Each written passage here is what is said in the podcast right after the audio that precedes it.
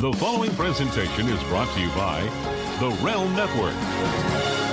Buzz Burbank, news and comment. The posse should be here any minute now. Welcome to this early edition recorded and published on Wednesday, April 17th, 2019, and thank you for supporting independent news by patronizing my sponsors and through the PayPal donate button at buzzburbank.com. In a cowboy movie or a TV western, this is the part where the sheriff rides in with his posse, rounds up the bad guys, and puts an end to the lawlessness. Whether help for this scandal ridden town is on its way is unclear, but the need for it to arrive is immediate. With a large chunk of the public complicit in the scandals and an even larger chunk tuning them out, the Trump agenda of hatred and deception gallops on, riding on a horse called Fox News. In this past week, the president, who's tried to hide his tax returns and the Mueller report, reportedly encouraged the Border Patrol chief to break the law, offering a presidential pardon if he got nailed for it. The week before, he'd instructed border agents to defy court orders to accept asylum seekers and to lie to the judges, uh, to the judges that there was no room for your tired and your poor. He's also been firing people for reportedly refusing to break the law on his behalf. He's talked again about closing the border, which would be a gut punch to the U.S. economy and something he'd said only days before he would delay for a year. He's threatened political revenge on the cities that didn't vote for him and a few that did by dumping on them the care of the migrants he's been unable to stop, a wave of migrants caused partly by his own tough guy policies. In the past week, the hatred spread again to Muslims as he found a target in an outspoken Minnesota congresswoman. The deception is the lie that everyone in the world knows is a lie, that he knows nothing about WikiLeaks after invoking its name, usually with praise nearly 150 times recorded in public. Just yesterday, he vetoed ending American support for the Saudi military campaign in Yemen. Congress passed that bill specifically to punish the Saudis for the government ordered murder of U.S. journalist Jamal Khashoggi. Trump's veto has him continuing to defend the Saudi crown prince who ordered Khashoggi's murder. Trump says the veto was because Congress was trying to exercise authority that only he has as president. Trump's nominee for the Federal Reserve Board has said he's, quote, not a big believer in democracy, while the President of the United States accuses U.S. intelligence, law enforcement, and journalism of treason while raising more 2020 campaign money than any of his score of Democratic challengers. And all of that just in the past week. Like watching an old TV Western, it feels as though we're 45 minutes into this one hour drama this feels like the part where the sheriff and his men ride back into town to restore law and order and put the bad guys in jail. Any minute now. A redacted Mueller report after 26 days under lock and key of Attorney General William Barr is finally being released because Mueller's report is due to drop Thursday morning at the same time this program would normally be produced. It would have made this weekly look at the news instantly outdated. Whatever the report says could not have been presented properly without time to carefully scan what hasn't been redacted and to estimate what might have been obscured and how much was blocked from view, with a rainbow of colorful stripes, we're told, for each of the four categories of redaction. Then comes the analysis of what we can see. Once I've completed that, I'll put together a special edition of this program and have it to you as soon as possible, so please keep an eye on your downloads and social media. If all goes as planned, that special edition should drop Friday afternoon. What we do expect to see in the Mueller report are the one page summaries of each aspect of the investigation. These summaries were written by the lead investigators on every aspect of the Mueller probe, and the Mueller team recently leaked that those summaries were written to be read by the public unredacted. That raises the question why have those parts of the Mueller report been under lock and key for the better part of a month? In normal times, there are certain things we would expect not to see. We would not expect to see national security information or information related to ongoing investigations or anything that would expose how law enforcement does its work and where it gets its information. But these are not normal times. What we will not see also are the names of individuals who may have done some shady stuff but were not criminally charged. Not being criminally charged doesn't mean a person is innocent. It often means there just wasn't enough evidence, or that a jury would never go along, or that they just weren't worth the trouble and expense. So we won't see those names, and we may not even see what they have done. And we won't see whatever the still thriving Mueller grand juries are up to. Just because the Mueller report is written doesn't mean the investigation's over. On the contrary, the Mueller probe has set off no fewer than 20 federal and state investigations, and his grand juries remain busy. Still, there is a legal precedent for grand jury material to be given to Congress, as well as that sensitive national security and law enforcement information. Since my last wrap up, we've heard rumbles that the Mueller report may be heavily redacted when its 380 pages land on our laps tomorrow. As I said last week, even a heavily redacted report may reveal a lot. It will likely be damaging to the president. Regardless of whether the report is heavily or lightly redacted, you can expect instant subpoenas from House Democrats. The president believes the report will completely exonerate him because that's what he thinks Bill Barr said in his summary. White House aides are reportedly worried that even if the report is not politically damaging, it will be personally embarrassing for Trump. Stay tuned. As we prepare to read the Mueller report as redacted by William Barr, we're being reminded of Mueller's track record on these sorts of things. NYU professor Ryan Goodman is a former Defense Department lawyer who founded a specialty news website called Just Security. This week, Goodman wrote about a memo from William Barr, who in 1989 ran the Justice Department's Office of Legal Counsel New President George H.W. Bush at the time was already mired in a foreign policy mess in Panama, and it was his Justice Department, specifically legal counsel William Barr, announcing it would be legal to send FBI agents into Panama without its permission to arrest its dictator, Manuel Noriega.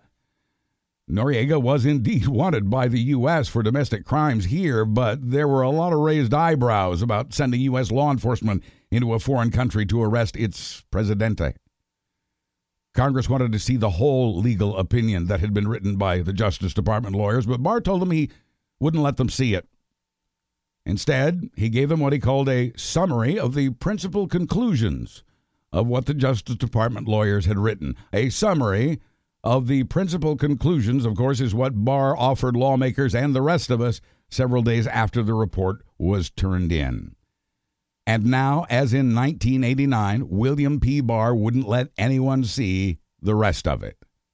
Back then, it took nearly two years for Congress to issue a subpoena for that complete legal opinion. Once they got their hands on it, they learned that Barr had not only hidden the truth, he had misled lawmakers about what the truth was in those written opinions. William Barr lied about what was in that report, and left his job before the truth could finally be seen. It's funny he would pop up again all these years later, just in time to redact the Mueller report. But this time is different, and even William Barr knows it. He may not be able to get out of Dodge fast enough.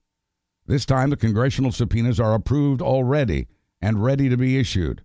They're expected to be issued the moment Bill Barr's redacted Mueller report lands on congressional desks. Newsweek's Christina Maza reported this week that William Barr once worked for a law firm that represented Russia's Alfa Bank. He also worked for a company whose founders have allegedly long standing business ties to Russia, and he's been paid dividends from Vector Group, a holding company with deep financial roots in Russia. Even if there were nothing to see here, even if none of that meant anything, it's a conflict of interest not about actual conflict, it's about the appearance of conflict that ethical lawyers are careful to avoid. It's the kind of conflict that would, in normal times, prompt an attorney general to wait for it, recuse himself from the investigation, a promise Barr refused to make in his confirmation hearings. And then there's Barr's six figure assets in, wait again, Deutsche Bank, Trump's bank, the one heavily fined for laundering Russian money the only bank that would do business with Donald Trump. Legal experts say if there were ever a case for recusal, William Barr is in charge of it. Even a federal judge this week declared that William P. Barr has eroded trust in the United States Department of Justice in his short time on the job. Quoting Federal District Judge Reggie Walton, the Attorney General has created an environment that has caused a significant part of the public to be concerned about whether or not there is full transparency. Judge Walton was appointed by George W. Bush, and he was speaking during a hearing yesterday on a lawsuit to release the entire Mueller report. News outlets are using the Freedom of Information Act as the basis for their lawsuit, so there is more than one effort underway to get the whole Megillah, and it is ongoing. One way or another, the complete Mueller report will come out, just as did the Starr report on Bill Clinton and others, just without this fight. Attorney General William Barr knows this. He also must know that this time the truth will come out much faster than the truth he tried to hide in 1989. Stay tuned. Trump's temptation to abuse power and his disregard for the law fell even more clearly into public view this week. At the top of the heap, his apparent offer to pardon his new Customs and Border Protection Commissioner should he get thrown in jail for breaking immigration laws, so long as it stops the migrants. CNN has two sources for this story, despite Trump and CPB denials in carefully worded responses. At no time did Trump order or even urge new border chief Kevin McAleenan to break the law. He just said that, should that occur, I've got you covered. Just saying. Just saying's not illegal, is it? Now, Trump's new Attorney General William Barr has issued a decision reversing U.S. policy on people seeking asylum from persecution or torture in their home countries. Barr says they may be held in U.S. jails for as long as it takes for their cases to come up. The wait is often more than a year. Previous policy allowed the asylum seekers freedom until their cases came up, a policy misleadingly called catch and release. Trump hates that policy. He calls asylum a big fat con job. Trump hired William Barr. William Barr stopped a thing Trump hates, storing asylum seekers in jails instead. And this time with no bail and with no plans for their children. The idea, of course, is to deter asylum seekers from entering the country, which disregards what we have done for decades in accordance with our laws and with international laws. But Trump doesn't like a lot of laws. He does seem to like the cruelty. The new policy, which doesn't go into effect for another 90 days, is being challenged in court, and the new policy will likely be overturned. Kevin McAleenan has been promoted from running just border protection to running the entire Department of Homeland Security as its new acting secretary. And just before getting that job, Trump reportedly urged McAleenan to close the southwestern border to migrants, despite saying just days earlier he had put off that move for another year. Former Homeland Security Secretary Kirstjen Nielsen had told Trump that closing the border would be illegal. She refused his order because it is illegal. That's when a frustrated Trump went to his border protection guy with this supposed offer of a pardon. One of CNN's sources says Trump was joking, the other isn't so sure. It was then that Trump fired Kirstjen Nielsen and gave Kevin McAleenan the job. Now, whether Trump realizes or not, he's chosen perhaps the most qualified person for that job, at least for now. This McAleenan looks like a guy who would be in charge of security with his military haircut and his dead serious attitude. He has years of practical experience in immigration, policy, laws, and enforcement. McAleenan is by training a lawyer. He's been honored by President Obama and respected by Democrats as well as Republicans. Whether Trump realizes it or not, he's hired a guy who plays by the book after firing his predecessor for playing by the book. He's hired a guy whose knowledge of immigration policy, immigration law, and immigration enforcement deals in reality. He's hired a guy who knows the importance of giving U.S. aid to Central American countries where violence and corruption have only added to the pain of poverty made worse by their crops being destroyed from climate change. He's hired a guy who strongly disagrees with the Trump policy of cutting off that aid and of breaking the law. There is some comfort in the presence of Kevin McAleenan as head of Homeland Security for as long as he can hang on. If Trump doesn't fire him first, there's still some question as to whether his appointment as acting Homeland Security Secretary was even legal. That job's normally filled by the Deputy Secretary, a position Trump still hasn't bothered to fill. The week before replacing the heads of Homeland Security and Border Protection, on a visit to San Antonio, Texas, the frustrated president threatened to, quote, call up more military to guard the border. But this week he'd moved on to funneling the latest wave of migrants directly into sanctuary cities, mostly to punish Democrats for something Democrats have not done, namely support open borders. We hereby demand, tweeted Trump to those sanctuary cities, as if hereby demand were a long standing but secret presidential power. No such legislation has been proposed or even discussed publicly by Democrats. They have, in fact, called for enhanced border security. What they've said they don't favor is Trump's hardline policies, starting with his wall. Sanctuary cities offer some safety for migrants. Some cities even welcome them. But to make those cities political targets, to stick those cities with the bill for Trump's failed immigration policies, is an attempt to use the power of the presidency to exact political revenge, an abuse of power. The original plan was to send by bus people detained by immigration to small and mid sized sanctuary cities, uh, cities like Wichita, Kansas, for instance. Administratively, it would have been a logistical nightmare, and the cost would be astronomical, especially considering most of those relocated would likely just hit the road for wherever they were headed in the first place. So the idea was rejected by the White House as a political nightmare, but this week, Trump floated it publicly this time including Pelosi's district of San Francisco. One of our biggest sanctuary cities is San Francisco, home of Nancy Pelosi, whose office had this response to Trump's latest tweet. This administration's cynicism and cruelty cannot be overstated. Using human beings, including children, as pawns in their warped game to perpetuate fear and demonize immigrants is despicable and, in some cases, criminal. There's that word criminal again. As for the cruelty, the examples are endless, but the latest involves a 12 year old girl named Evelyn Gonzalez Vieira of Phoenix, Arizona. Her mommy, Barbara Vieira, was killed while serving our country in Afghanistan.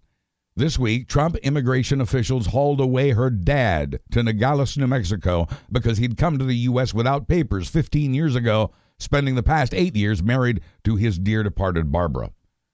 Thanks to the media, thanks to a free press, this travesty was exposed by the Arizona Republic newspaper. Daddy's back home in Phoenix now, for now, but he's still facing deportation. And the public and the press and Congress are still watching the cruel and the criminal. Although he does make the final decisions and reminds us regularly that he's in charge, Trump's most radical ideas for stopping immigration are not his and his alone. The architect of Trump's tough immigration policy is Stephen Miller, and Trump fires the people who get in Miller's way. Miller's said to have been key to Trump's failed zero tolerance immigration policy. It's Miller's job to think of ways to carry out Trump's immigration wishes, to cover the details the president can't be bothered with. It was Miller's idea to overturn the protections for migrant children that had been ordered in place by the courts. It was a clash with Miller that led to the firing of the last border chief. It was Miller who told Citizenship and Immigration Services to tighten up because he believes they've been too soft on people asking for asylum in the United States. Officials in that agency say they were just following the law as established by Congress, but following the law is not a popular notion for Trump or Stephen Miller.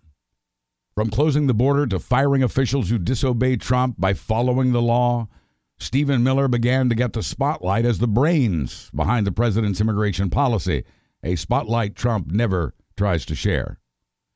33 year old Stephen Miller, who has been described as a white nationalist, is helping to shape and enforce Trump's immigration policies.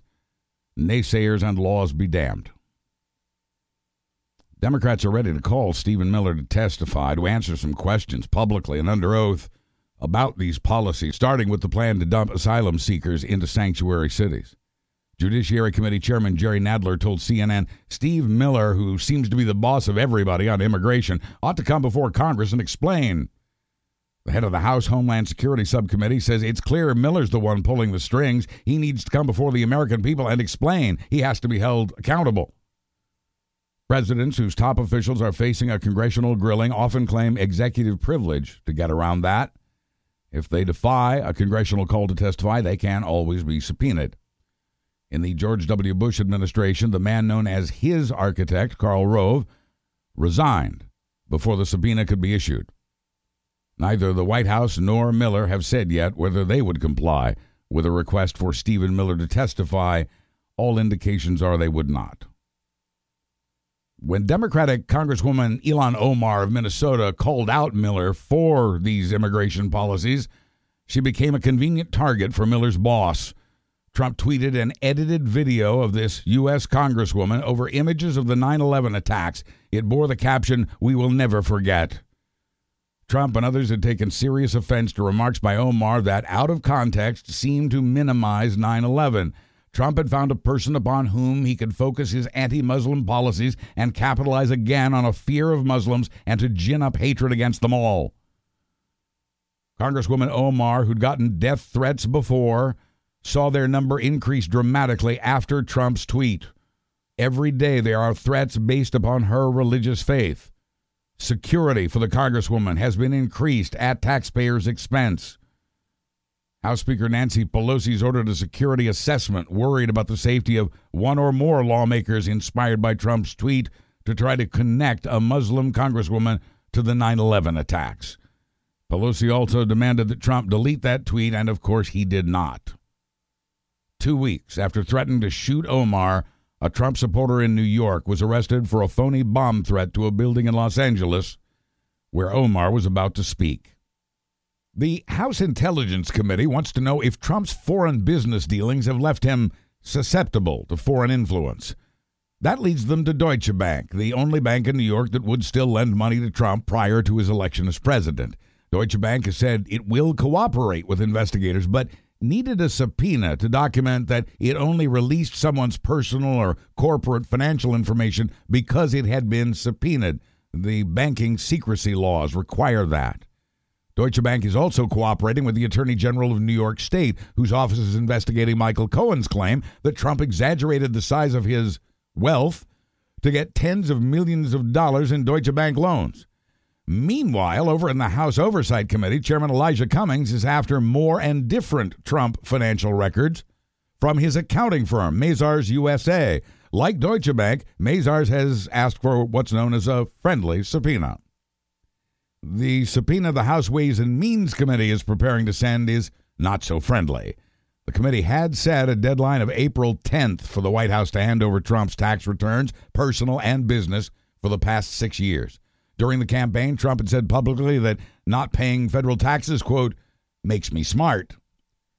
The New York Times investigative team found that the Trump family has been involved in, quote, dubious tax schemes, including instances of fraud. After being called out as the first candidate, the first president in 40 years to refuse to release his tax returns, Trump repeatedly lied that he couldn't release his returns because they were under audit. Now he says they're too complicated for the public to understand and that Americans don't care if he releases them anyway. That too is a lie. Multiple polls show most Americans want those tax returns. In the latest polls, more than two thirds think he has a responsibility to and should release those documents. Lawyers for both the uh, White House and the president have joined forces to resist the incoming shower of subpoenas. They say this is all about a pre decided impeachment hearing in the House, and they will, in Rudy Giuliani's words, fight it tooth and nail on every single subpoena whether they be over the Mueller report or the hidden tax returns or an immigration policy.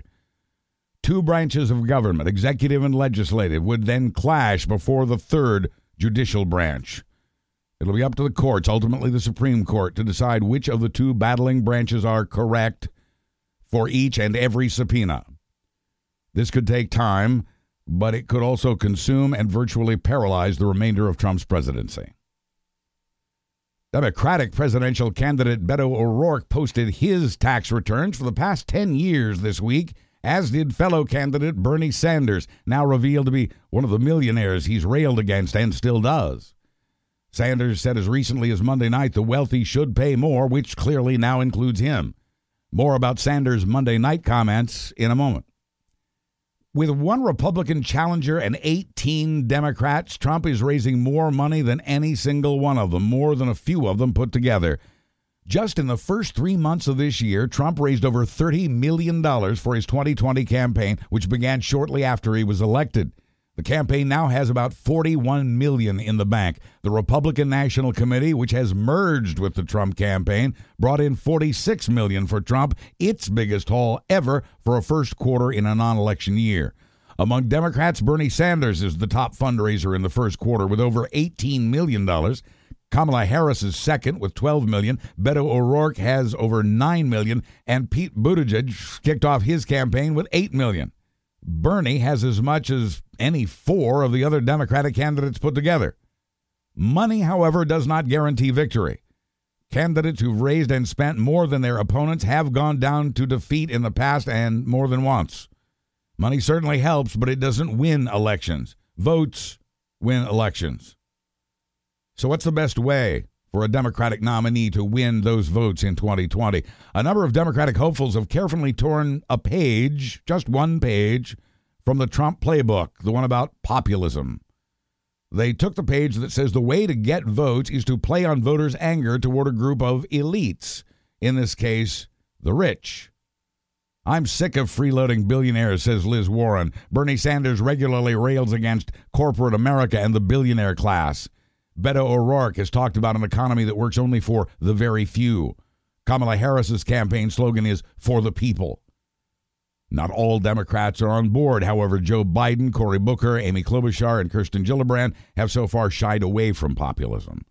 Although Democrats have historically had bouts of populism, in recent decades it's become associated with conservatives. But Democrats can lean on populism without doing it the same way as Trump, do it without the hatred and exploitation.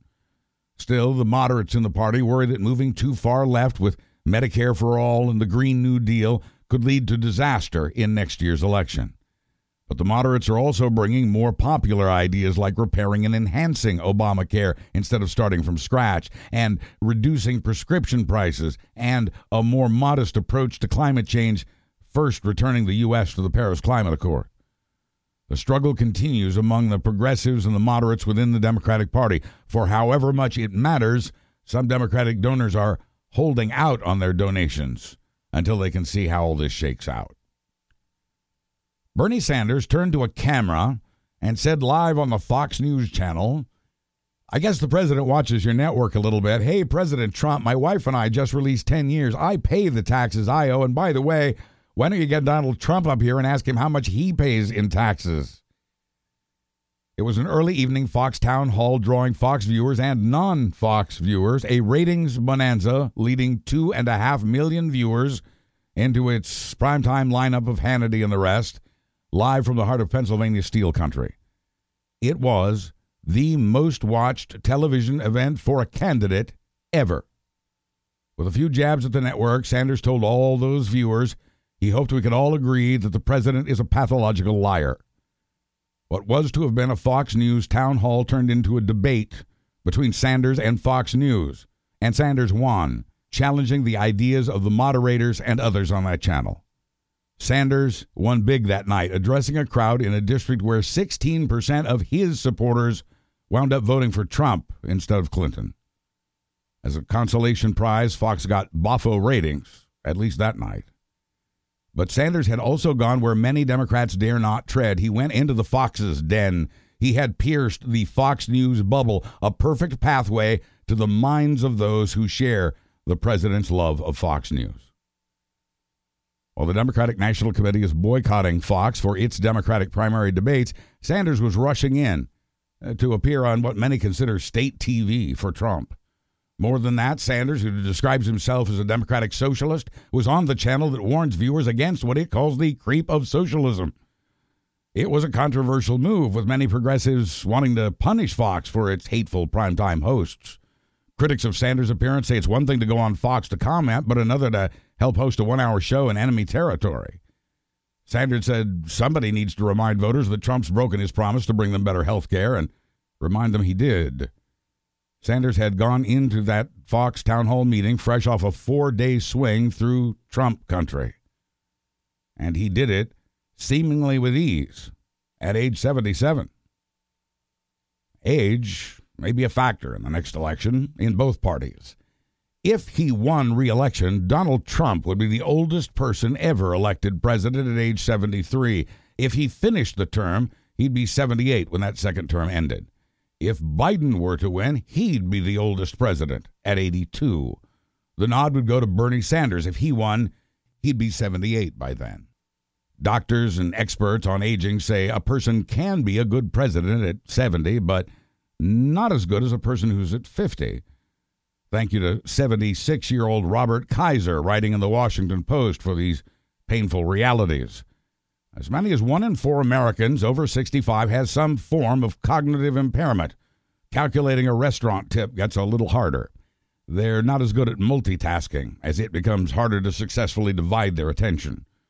In tests of reasoning, memory, and cognitive speed, adults in their early 20s scored around the 75th percentile, while people at age 70 scored in the 20th percentile. And the onset of dementia is not something any American wants to see in a president. There's more. Life expectancy for men in the U.S. is 78 years and change. At 75, you're statistically lucky if you have 10 years left. By those numbers, there's only a 1 in 5 chance Trump might pass before ending a second term. For Biden, it's about a 1 in 4 chance. For Sanders, a nearly 1 in 3 chance. Actual mileage may vary, of course. Wide statistics do not define any individual. There's too much ageism already. Uh, there's much to be said for experience, the wisdom of time, and it has served us well at times. So perhaps age should not be a deciding factor in a presidential candidate, but it should be a factor because it is. Bernie Sanders continues to top the public opinion polls on Democratic candidates, and he's raising the most money at age 77. We know that in 2016, the fierce determination of Sanders supporters was stoked by Russian internet trolls who were trying to split the Democratic vote to help elect Trump.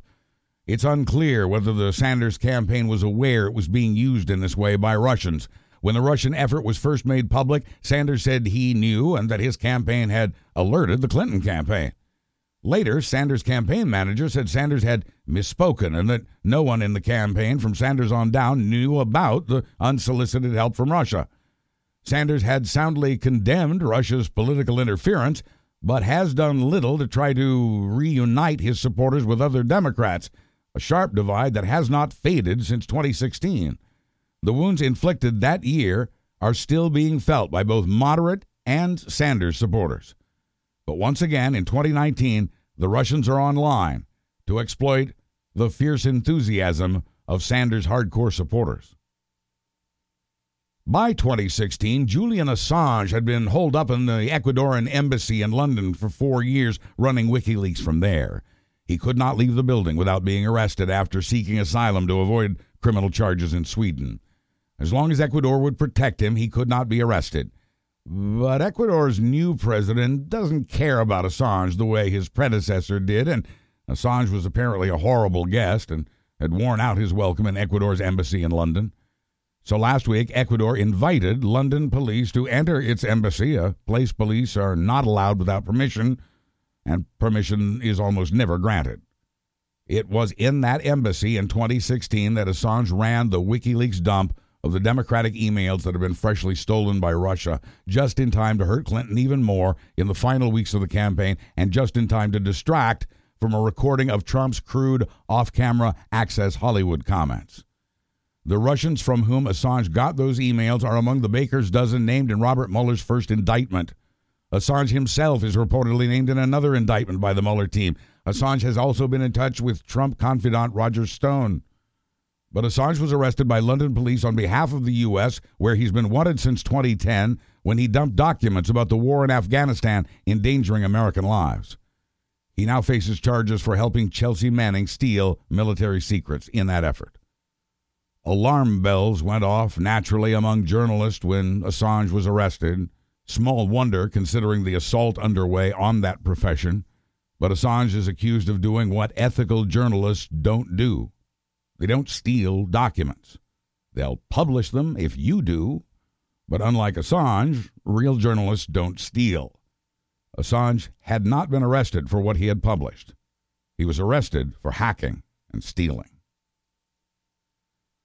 A crowd watched in broad daylight in Dallas as a woman was beaten and kicked into unconsciousness after a minor traffic accident. What started as an attack by one man turned into mob violence as it became apparent the woman is transgender. Homophobic slurs were hurled at her between punches and kicks. She was rescued by women once the attack ended. The woman being attacked got serious injuries and was hospitalized. It was there, she told police, she knows her attackers. They've arrested a 29 year old male suspect. A group that tracks hate crime says the vast majority of the 128 transgender people killed over the past five years were women of color. Of all the people in the LGBTQ community, black transgender women are by far the most likely victims. And Texas has seven anti LGBTQ murders under its belt, making it the deadliest state in the union, with seven just last year. More than half the nearly two dozen transgender people killed in the U.S. last year died in the South. The Republican controlled Senate has confirmed an oil lobbyist as our new Secretary of the Interior. It did so over the objections of Democrats who want investigations into accusations of ethical misconduct by now former oil lobbyist David Bernhardt. Trump's previous Interior Secretary was forced to resign precisely because of ethics violations.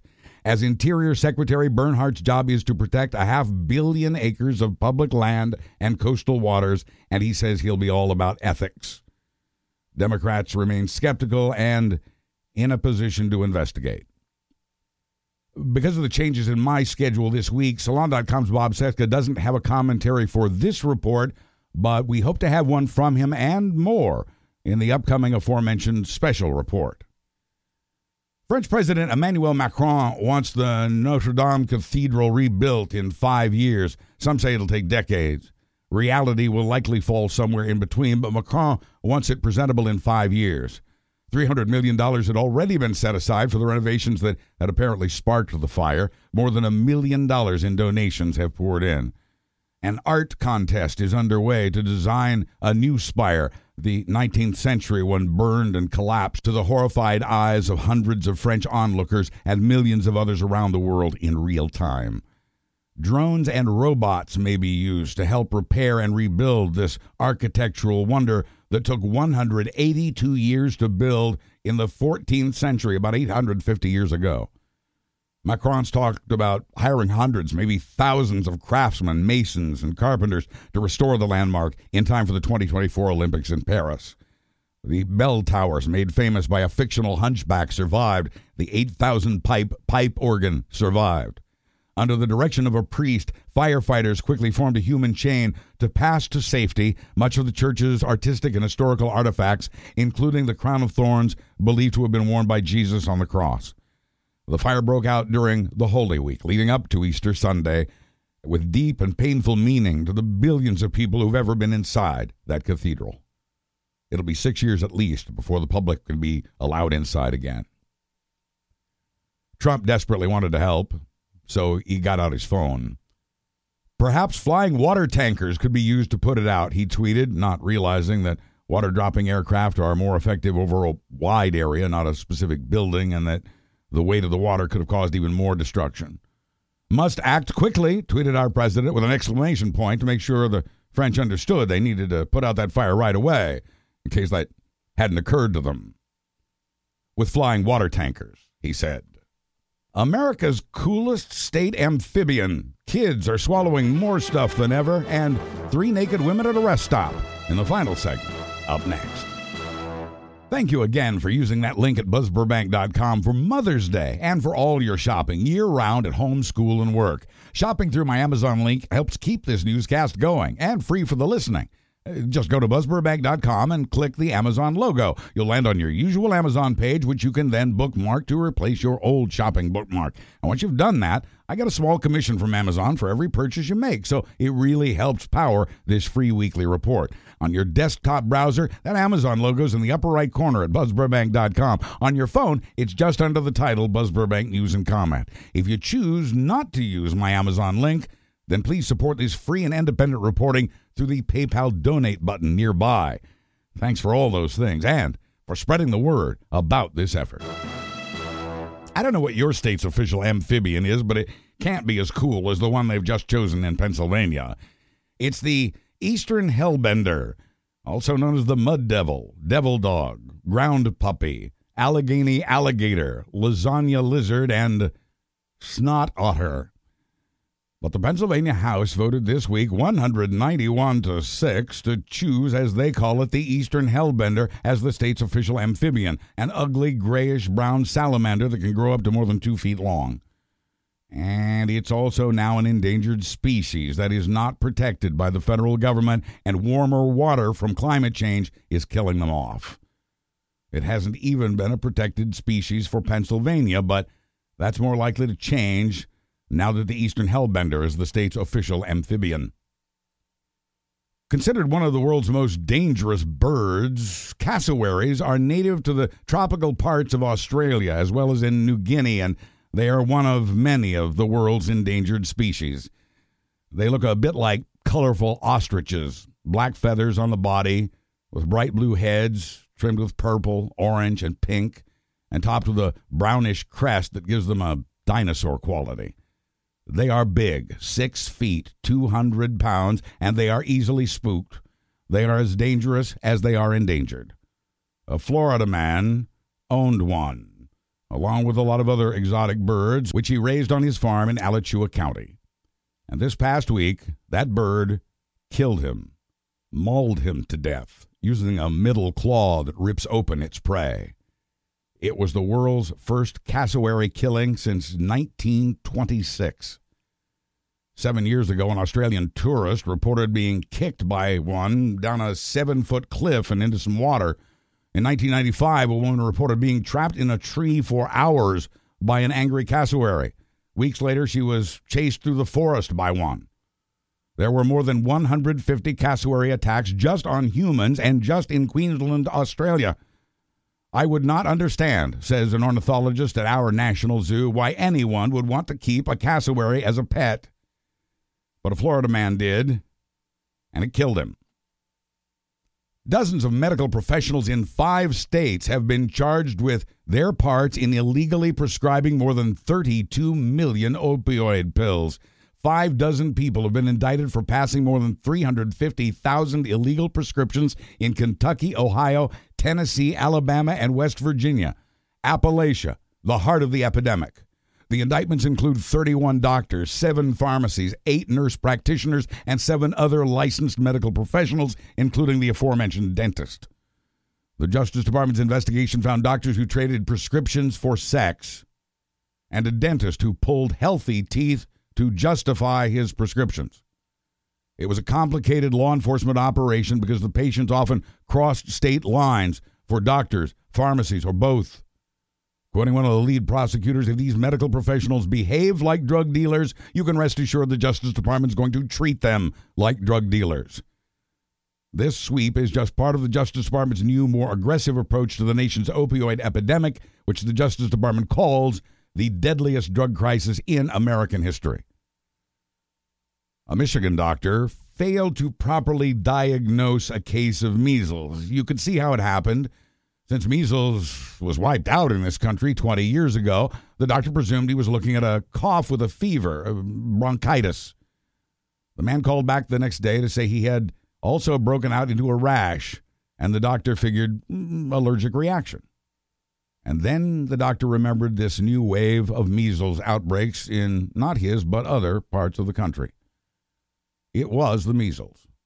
A New York man had traveled from Brooklyn to Detroit to raise money for his ultra Orthodox Jewish community and brought the virus with him. While there and along the way in his car, he infected at least 39 people. He stayed in people's homes. He has now been linked to every known case of measles in the state of Michigan. He is that state's patient zero, and it illustrates how quickly the unvaccinated who get measles can spread that dangerous disease to many people across a wide distance. Measles outbreaks generally begin in communities isolated from the society you and I know the ultra Orthodox Jews in Brooklyn, the Amish in Ohio, the Somalis of Minnesota, as well as groups of Eastern Europeans in Oregon and Washington state. And Michigan's patient zero has made his mark not just in Michigan, but in Baltimore County and Maryland and two counties in New York State, including his own, maybe three counties in New York. There are now well over 550 cases of measles in 20 states, the highest numbers we have seen in years. Five years.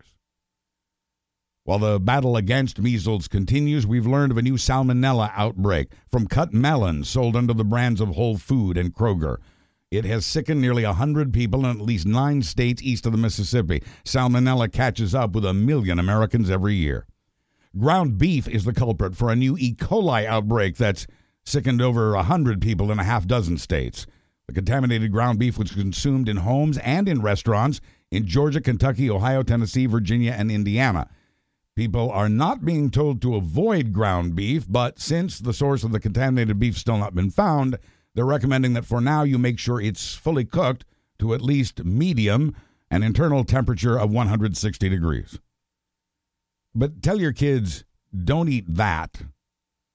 These days, 100 kids a day, 100 kids a day are rushed to emergency rooms after swallowing part of a toy, a battery, or a magnet, anything bite sized that shouldn't be eaten and 100 a day is twice as many cases as in the mid 1990s.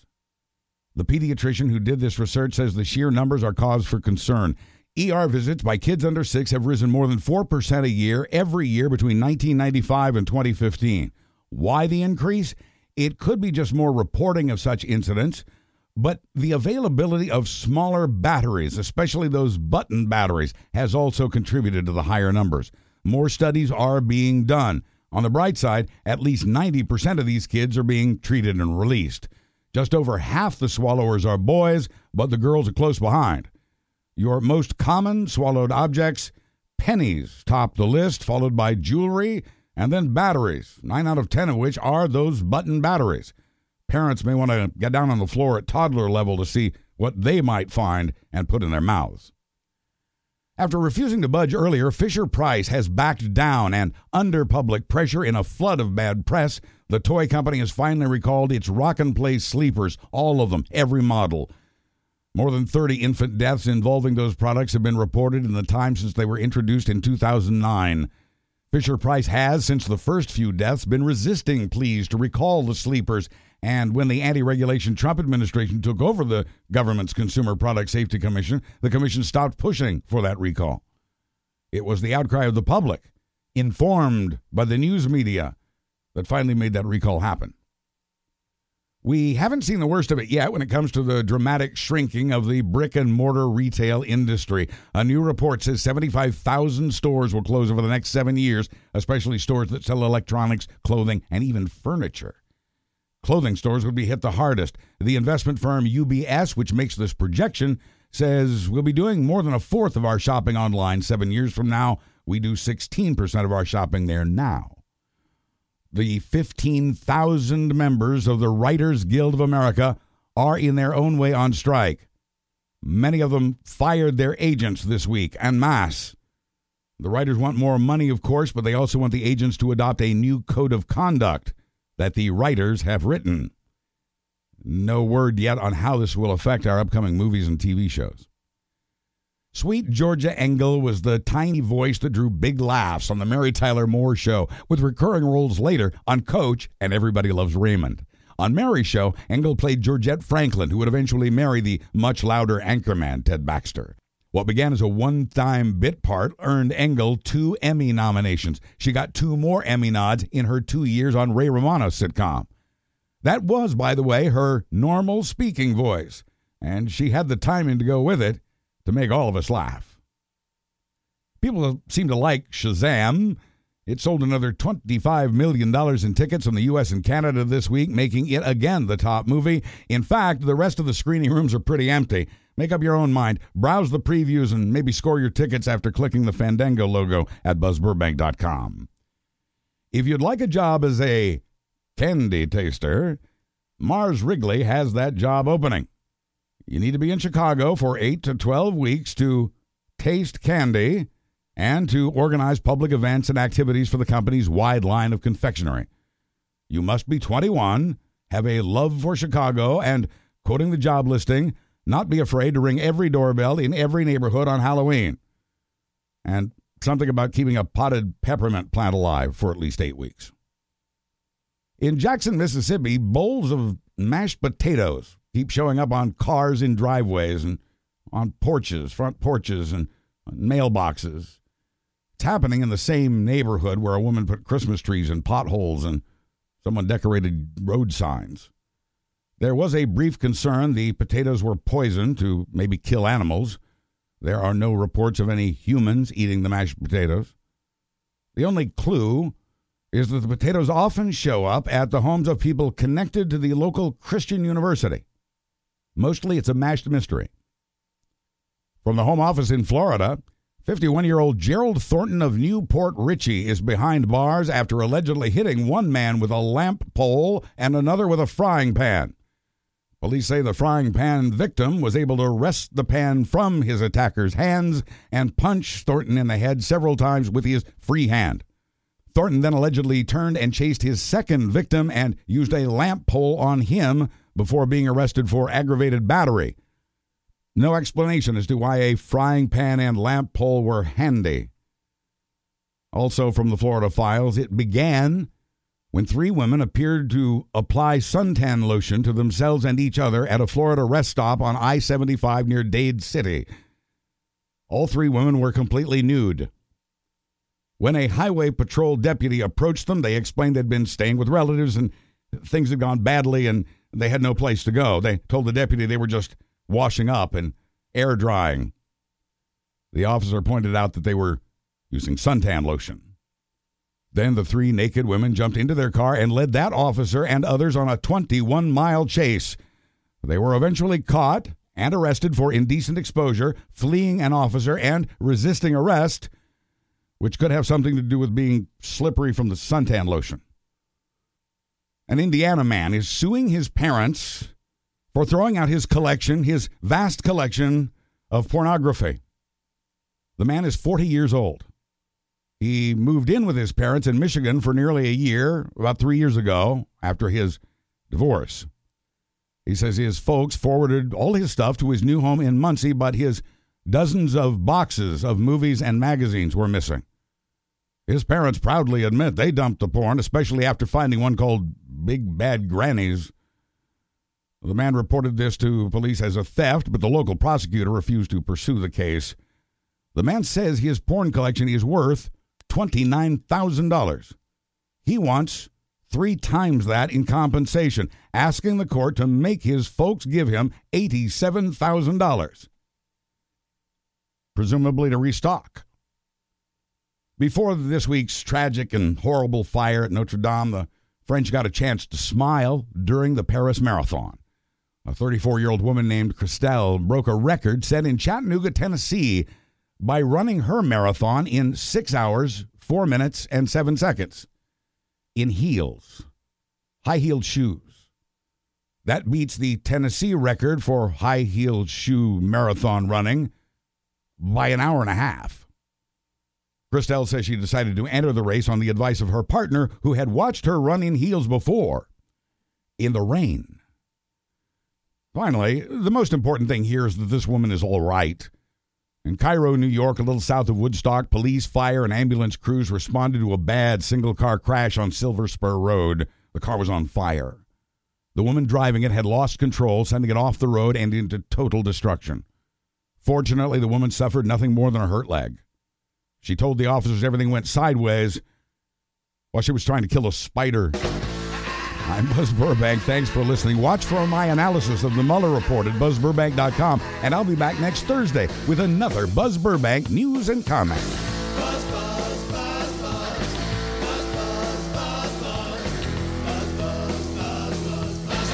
The preceding presentation was brought to you by the Realm Network.